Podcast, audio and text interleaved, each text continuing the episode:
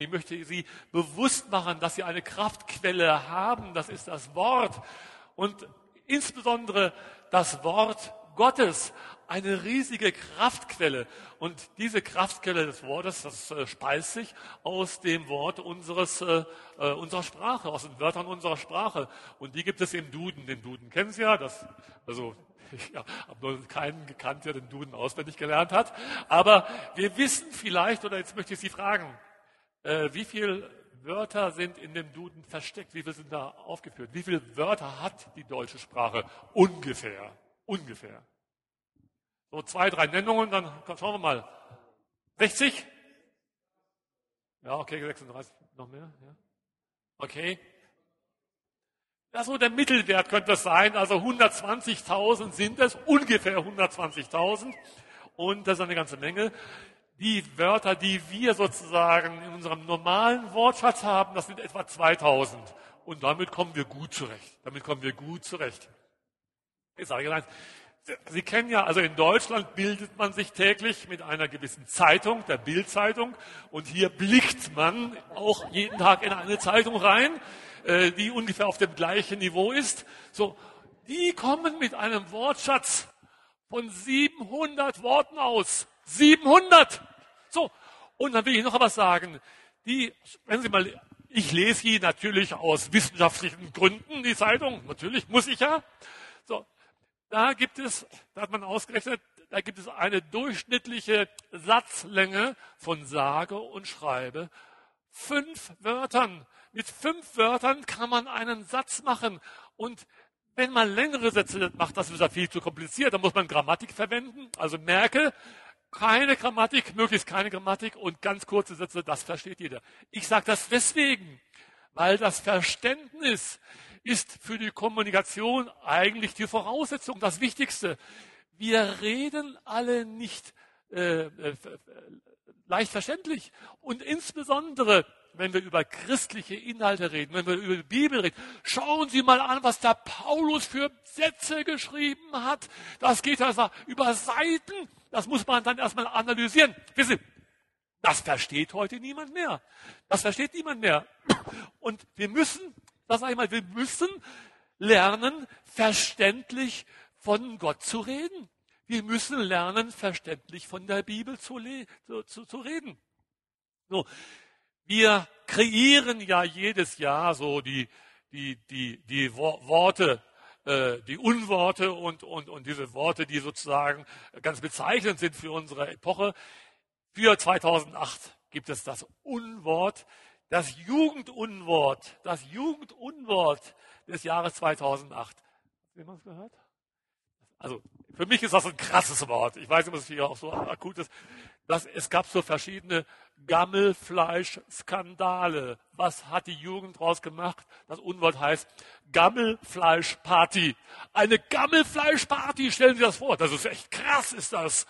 Äh, so, und das ist das Unwort von Missner.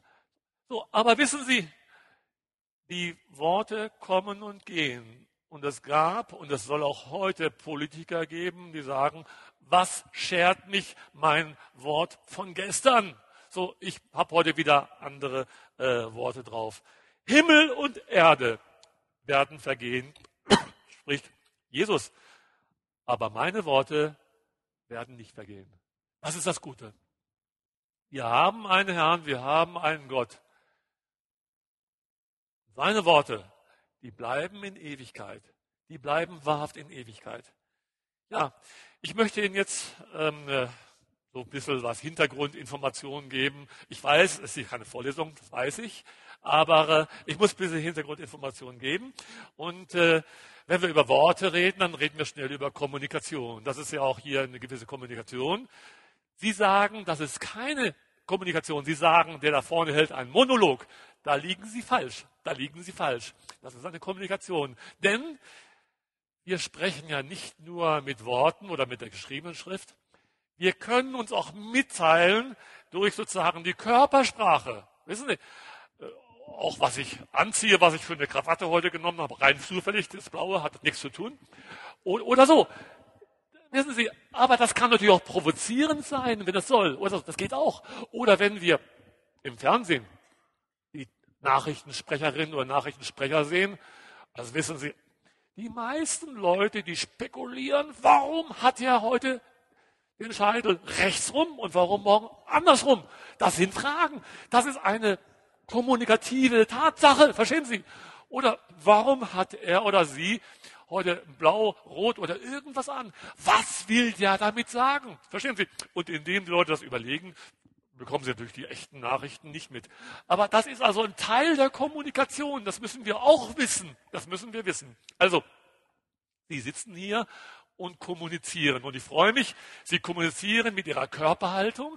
Also, ähm, wenn einige sich so ein bisschen nach vorne legen, dann sind Sie interessiert. Das ist toll. Oder mit den Augen. Das ist super. Ähm, und, und das merke ich ja. Das merke ich ja. So. Das ist also eine echte kommunikative Leistung, die Sie hier vollbringen. Und das müssen wir auch als solches hier sehen. Also, aber jetzt reden wir im engeren Sinn der Kommunikation vom Wort.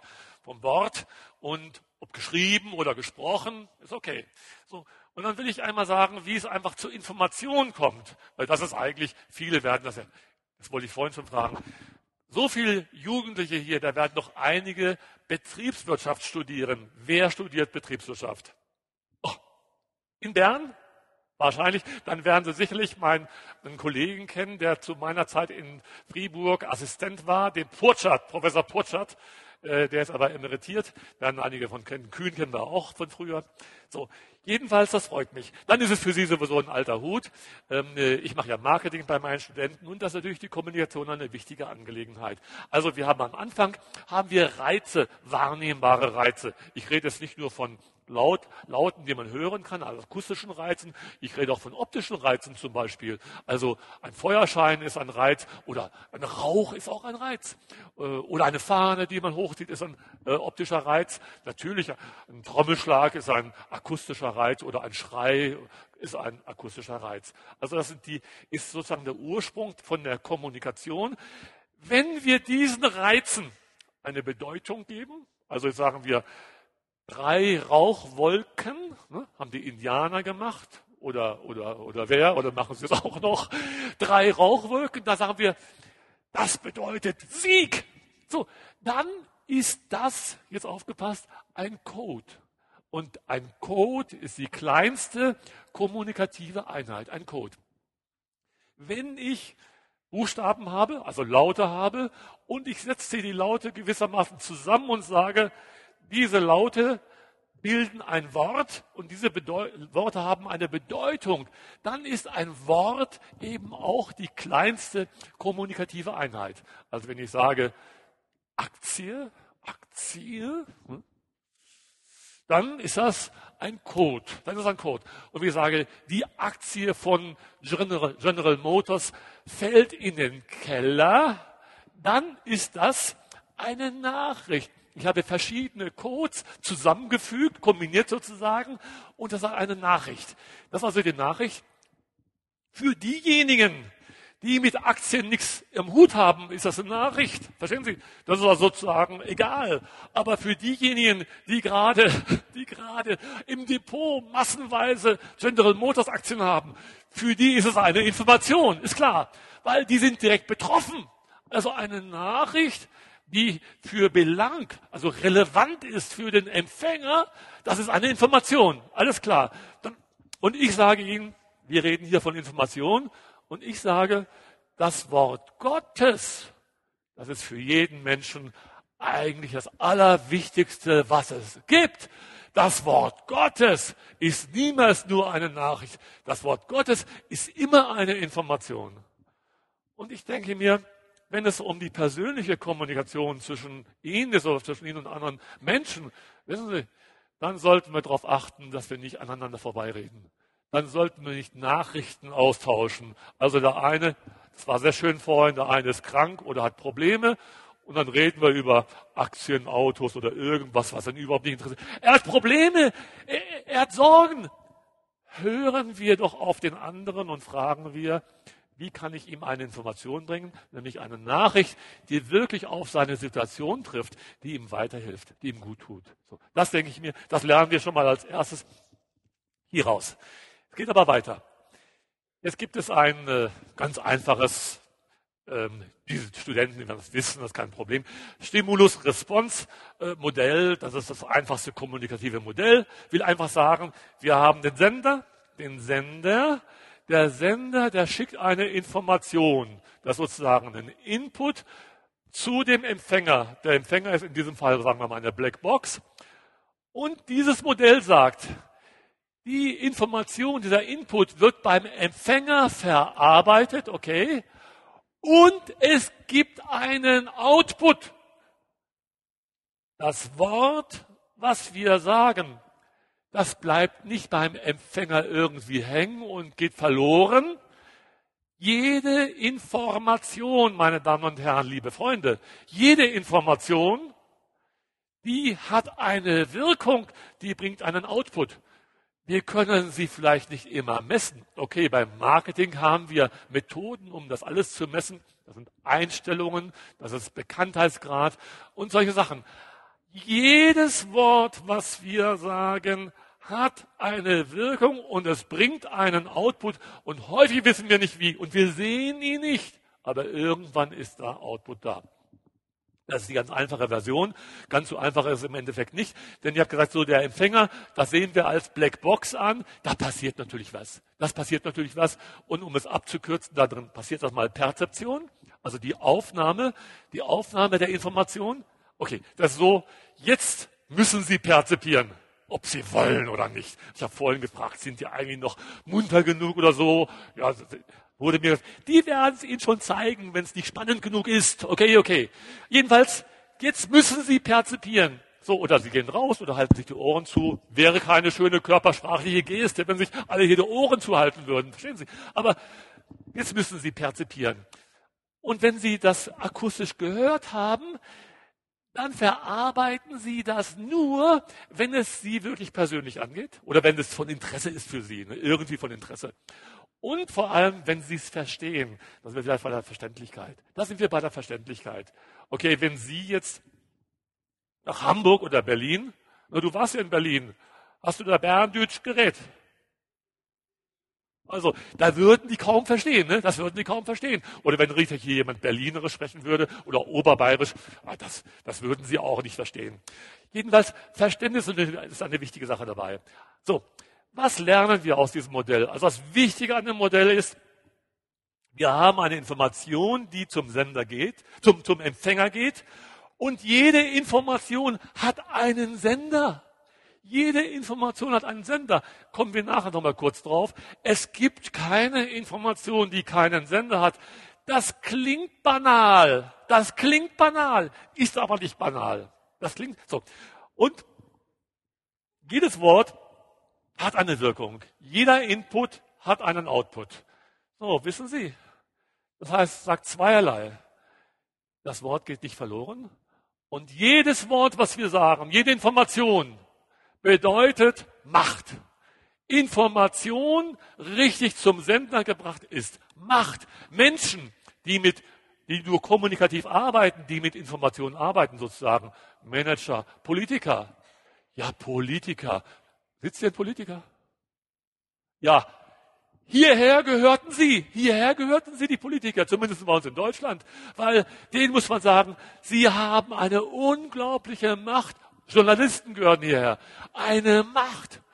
Und wisst ihr eigentlich, dass ihr, wenn ihr so eine Macht habt, dass ihr damit gleichermaßen eine Verantwortung habt? Wer Macht hat, der hat Verantwortung. Jeder, der mit dem Wort arbeitet, hat eine Verantwortung. Okay, wir haben ja gesehen, jeder, auch Sie arbeiten ja mit dem Wort. Ach so, habe ich Ihnen gar nicht gesagt. Äh, wissen Sie, wie viele Worte täglich gesprochen werden? Wissen Sie natürlich nicht. Ich wusste es auch nicht. Irgendjemand hat sie gezählt, also ungefähr. Und bei der Anzahl Worte, die täglich gesprochen werden, gibt es signifikante Unterschiede zwischen, ja, danke, zwischen Frauen und Männern. Richtig. Frauen, Frauen bringen es fertig, die unglaubliche Zahl von, für mich unglaublich, dreiundzwanzigtausend Wörtern am Tag zu reden. Okay. Fast nicht anzunehmen, dass alles echte Informationen sind. So.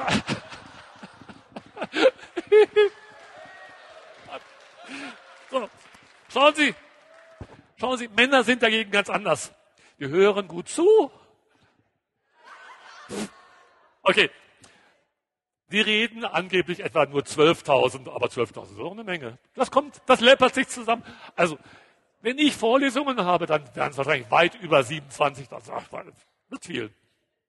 Schauen Sie, ähm, äh, es geht kein Wort verloren und wir haben wirklich Verantwortung. Das wollte ich Ihnen damit sagen. Wer viel sagt, der hat Verantwortung. Und Sie reden ja auch. Sie reden mit den, wenn Sie reden, haben Sie Verantwortung. Und in der Bibel steht, und da werden wir wieder ganz demütig, wenn in der Bibel steht, und da sagt Jesus, am Tag des Gerichts werden wir Rechenschaft ablegen müssen über jedes unnütze Wort, über jedes unnütze Wort, was wir geredet haben. So, wissen Sie, da komme ich ins Nachdenken. Da komme ich ins Nachdenken. So, das heißt also, passen wir auf, was wir sagen und wem wir es sagen. Das ist doch, glaube ich, eine ganz wichtige Sache. Es gibt jetzt viele Beispiele. Ich habe ein Beispiel herausgenommen, wie Wort, wie ja das Wort oder Worte, negative Worte, wie die wirken können. Worte können töten.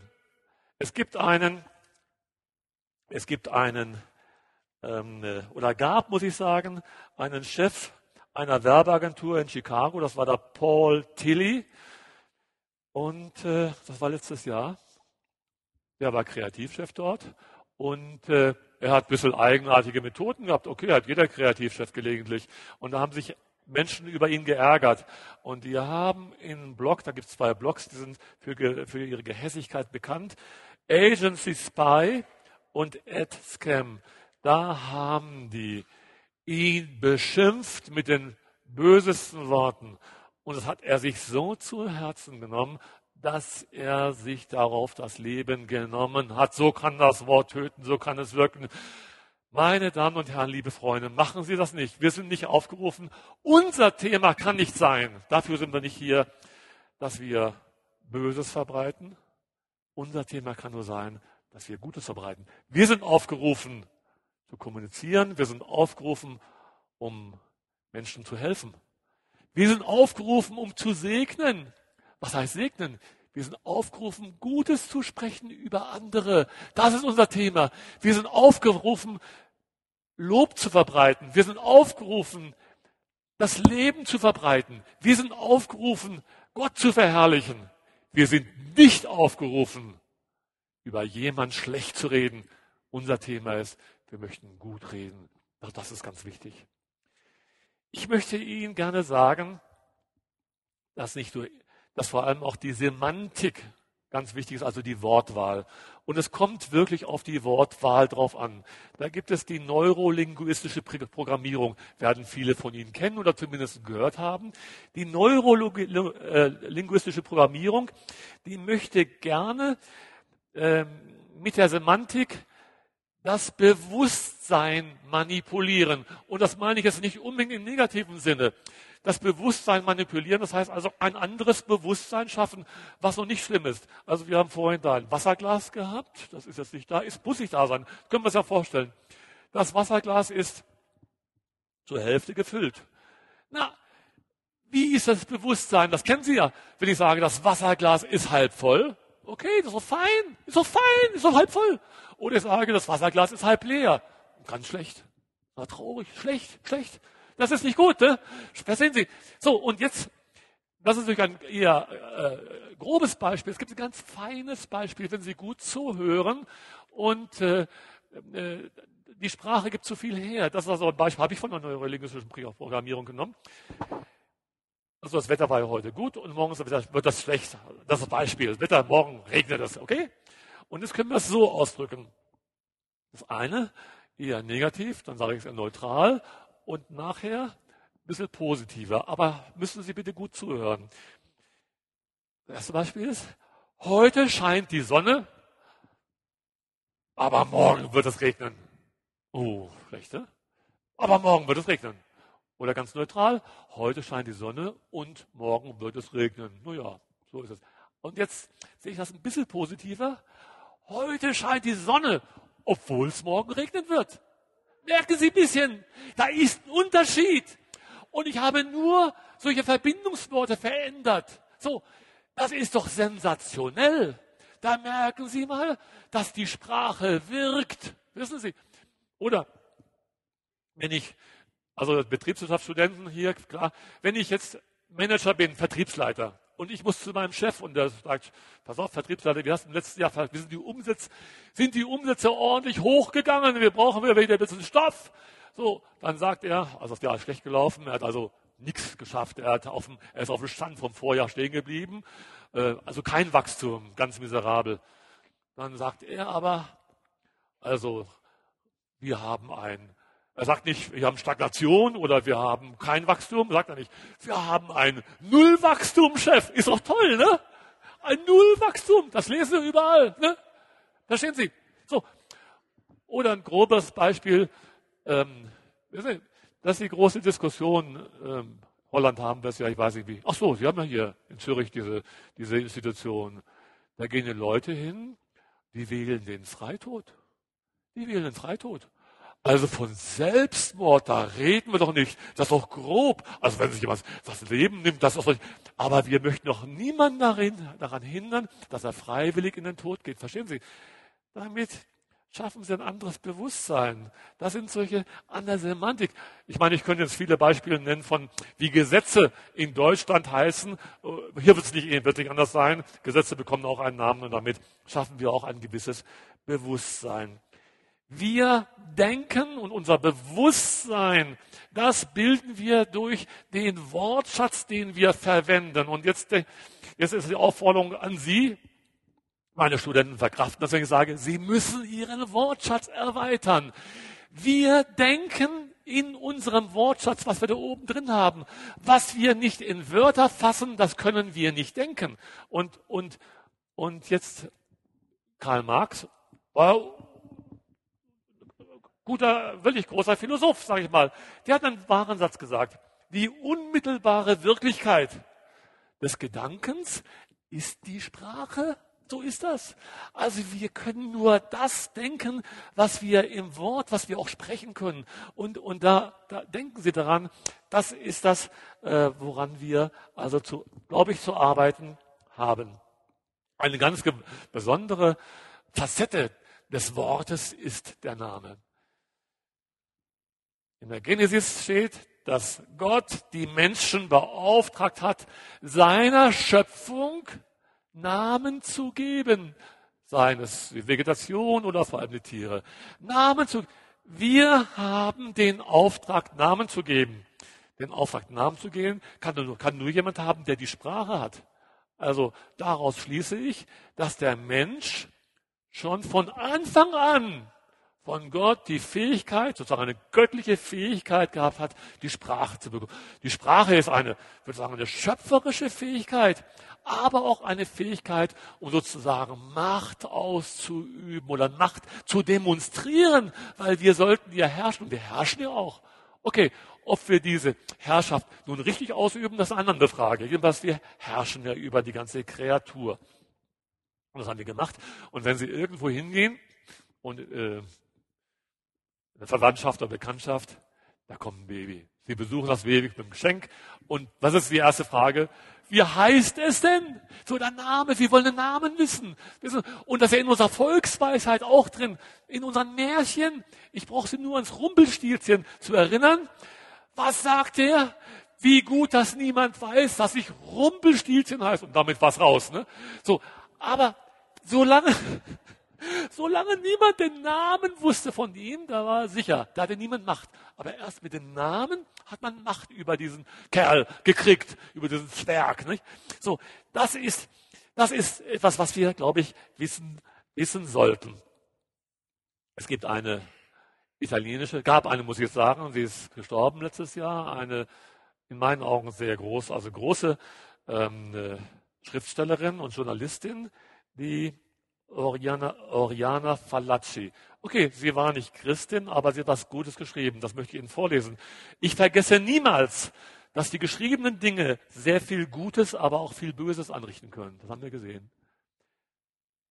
Sie können heilen oder töten. In der Tat.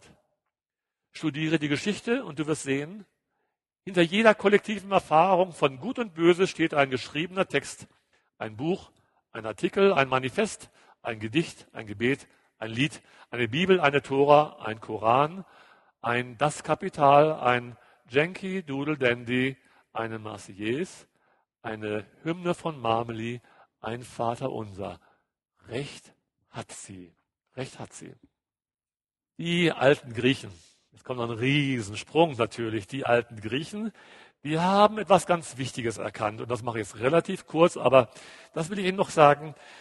Die haben erkannt, dass das unser All offensichtlich durch den Logos, durch das Wort erschaffen ist. Und sie haben, das ist das Heraklit, zitiere ich jetzt, er hat gesagt, das Wort ist das kontrollierende und vereinigende Prinzip im Universum.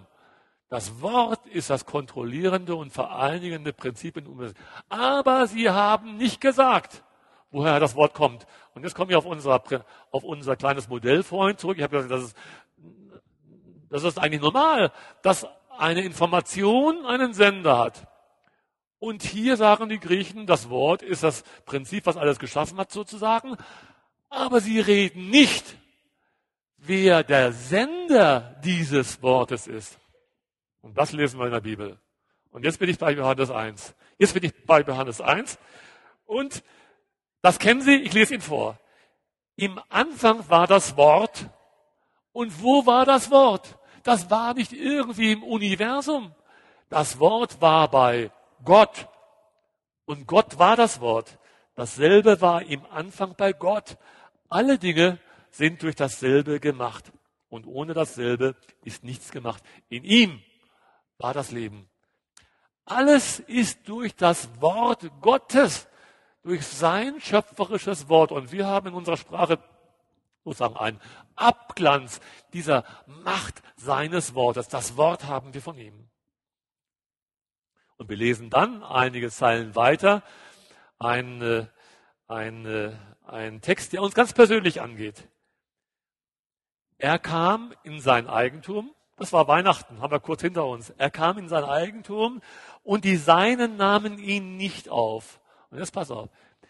Und die ihn aufnahmen, denen gab er Macht, Kinder Gottes zu werden, die an seinen Namen glauben. Denen gab er Macht, Kinder Gottes zu, zu werden. Wir haben vorhin von der Kindschaft Gottes gesprochen oder gesungen, wenn Sie sich erinnern. Denen gab er Macht, Kinder Gottes zu werden. Gott, der allmächtige Gott, hat nicht nur großartig die Schöpfung gemacht und die ganzen Gestirne und die Erde und alles, was drauf ist. Nein, er hat die einzelnen Menschen geschaffen. Und er kümmert sich in seiner Allmacht um jeden Einzelnen von uns. Und was ist sein Anliegen? Sein Anliegen ist, er will, dass wir Kinder Gottes werden. Was braucht es? Wir müssen an ihn glauben. Wir müssen eine Beziehung sozusagen zu ihm herstellen. Wir brauchen eine neue Beziehung. Und diese Beziehung anschließend, die uns schenken will, ist die Kindschaft. Also, wissen Sie, Kind ist häufig für uns so was Kleines. Kind Gottes ist was Gewaltiges, Kind des Allmächtigen, das ist etwas Großes, es gibt nichts Besseres. Und schauen Sie, der große Vorteil bei der Kindheit ist, wenn man so einen reichen, so einen großen Vater hat, das gibt einen Erbteil. Und davon wird auch in der Bibel auch geredet. Das zitiere ich hier nicht, können wir nächstes Mal erzählen, was es für wunderbares Erbe gibt, was für ein Erbe auf uns wartet. Kind Gottes ist etwas Wunderbares. Als ich am Ende meines Studiums war, da hatte mein Vater versucht, ähm, mich zu bekehren. Okay, ich sag, da, da machst du nicht mit mir, das hat mit mir keinen Wert. Er hat sie aufgegeben, das war auch gut so, sonst stünde ich nicht vor ihnen. Ähm, äh, hat er mich einer zu einer Mission eingeladen, Zeltmission, kennen Sie vielleicht. Und da sprach der Pastor Bruns, der hat auch damals eine Bibel übersetzt, das war ganz eine große Sache gewesen. Und hat mich aber nicht so angesprochen, weil ich war einfach nicht bereit. Ich wollte das nicht. Ich habe die, das war so, ich habe diese Information wohl wahrgenommen, perzipiert, aber ich habe mich dagegen gewehrt, sie zu verarbeiten. Ich wollte es einfach nicht. Und am nächsten Tag hat er es fertig gemacht, dass ich den Pastor Bruns, also den Missionar sozusagen, persönlich kennenlernte. Und da hat er mich gefragt, kennst du Gott? Bist du ein Kind Gottes? Der wusste natürlich, dass ich es nicht bin, und aber hat mir diese Frage gestellt. Bist du ein Kind Gottes? Ich habe gesagt, so, das ist, kann man nicht wissen. Und die Frage ist doch im Übrigen eine rechte Zumutung. Ähm, das kann man nicht fragen und das außerdem so intim. Und da würde ich mich gegen verwehren, dazu äh, Stellung zu nehmen. Damals war ich ein bisschen arrogant gewesen, habe den dann sitzen lassen, habe mich nicht viel damit beschäftigt. Er hat mir damals, das wollte ich nur sagen, diese Bibel, die ist ziemlich alt in der Zwischenzeit, hat er mir geschickt, das Neue Testament, hat er auch übersetzt, kann man gut lesen. Und als ich das bekam, fing ich an, damit zu, darin zu lesen, zuerst zögerlich, und dann habe ich sie durchgelesen. Das war noch an den letzten Semestern meines Studiums, und hat es mich gepackt. Hat es mich bekackt, äh, gepackt und ich bin dann, ich bin dann zu dem Pastor Bruns hingefahren und bin dann tatsächlich ein Kind Gottes geworden. So, bist du ein Kind Gottes? Das ist die Frage. Und um Kind Gottes zu werden, muss man eine lebendige Beziehung zu ihm haben. Hören Sie oder hört ihr, lest ihr das Wort Gottes, oder haben Sie, habt ihr Probleme, das Wort Gottes zu hören, zu lesen? Es gibt einen großen Propheten, den Elia, und von dem steht geschrieben, der Herr war nicht im starken Wind, nicht im Erdbeben, nicht im Feuer, er war nicht im Lärm. Der Herr war in der Stille, und da steht geschrieben, und nach dem Feuer kam ein sanftes Sausen. Er war im sanften Sausen. Heißt das nicht für uns, dass wir in die Stille gehen sollen, dass wir vielleicht auch an jedem Tag eine Zeit, eine sogenannte stille Zeit uns einrichten sollten, um auf Gott zu hören, auf Gott zu hören. Wissen Sie, wer ein Kind Gottes ist, der hat einen neuen Geist, der hat ein neues Wesen, der denkt anders, der fühlt anders, aber vor allem hat er eins, wer ein Kind Gottes ist, der hört ihn, der hört seine Stimme, der hört seine Stimme, und das ist ganz wichtig. Und dann kommt noch eins dazu. Gottes Stimme hören und sie tun. Sein Wort tun. Das gehört eigentlich zusammen. Hören und tun ist eins. Und wenn Sie Kind Gottes sind und seine Stimme hören, dann sind Sie aufgerufen, sein Wort zu tun. Und was will er? Er will, dass wir seine Botschafter hier werden auf der Erde. Er will, dass wir, wie es die Bibel ausdrückt, Botschafter an Christi Stadt sind. Botschafter an Christi Stadt heißt nicht, dass wir großartig ähm, Philosophien entwickeln müssen, dass wir managen müssen, dass wir besonders intelligent sein müssen. Botschafter sein heißt, dass wir die Botschaft unseres Herrn, des Königs, des Kanzlers, unseres Herrn Jesus, die Botschaft treu weitergeben, nichts hinzufügen und nichts wegnehmen. Das ist ein Botschafter. Überall dort, wo wir sind. Und der Herr hat Sie, hat euch berufen, sein Wort weiterzutragen, wo ihr steht als Botschafter. Genau da, nicht woanders. Dort, wo ihr, wo Sie sind, da will er Sie haben. Und wenn Sie die Botschaft nicht weitergeben, dann wird es niemand anders tun. Da gibt es keine Engel, die den Job erledigen, und es gibt auch keinen anderen. Das Wort Gottes wird weitergegeben, wird weitergesagt durch seine Kinder. Durch nichts anderes, durch niemand anderes, durch seine Kinder. Und wenn Sie beten, dann beten Sie nicht, ob Sie das tun wollen, sollen, dann beten Sie darum, wann und gegenüber zu wem. Die Kraft werden Sie bekommen, den Heiligen Geist, den haben Sie, er wird es bewirken. Vielleicht sagen Sie, das ist zu schwierig für mich, das schaffe ich nicht. Ich bin da nicht richtig geeignet. Da möchte ich Ihnen eine kleine Geschichte erzählen von einem Mann, einem kleinen, buckligen Mann, der genau dieses Problem hatte. Und diese Geschichte ist von einem Pastor, von einem Baptistenpastor berichtet worden, Dave Smithhurst. Er ist Pastor in einer Baptistengemeinde im Süden Englands, Süden Londons, und er erzählte, während eines Gottesdienstes, vielleicht ein Gottesdienst wie hier, da kam jemand, der das erste Mal da war, wollte sagen, melden sich und sagte, ich möchte ein kleine, kleines Zeugnis weitergeben, war ja auch so, ein kleines Zeugnis weitergeben, wie ich mich bekehrt hatte, wie ich bekehrt wurde. Ich wollte von Gott nichts wissen und ich war überhaupt, hatte keine Beziehung zu Jesus. Da hatte ich einmal Sydney besucht und habe mir Sydney angeschaut, diese wunderbare Stadt. Und werden vielleicht einige von Ihnen kennen. Und da gibt es eine George Street. Die George Street geht vom Hafen durchs Geschäftsviertel ganz lang bis hin zu einem Wohnviertel. Und hinten beim Wohnviertel, da bin ich lang spaziert. Und da kam ein Mann aus, der, aus einer Tür herausgehuscht. Ein alter Mann, buckliger alter Mann, kleiner, mit weißen Haaren.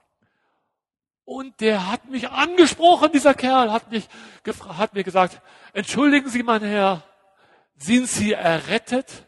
Kommen Sie in den Himmel, wenn Sie heute Nacht sterben?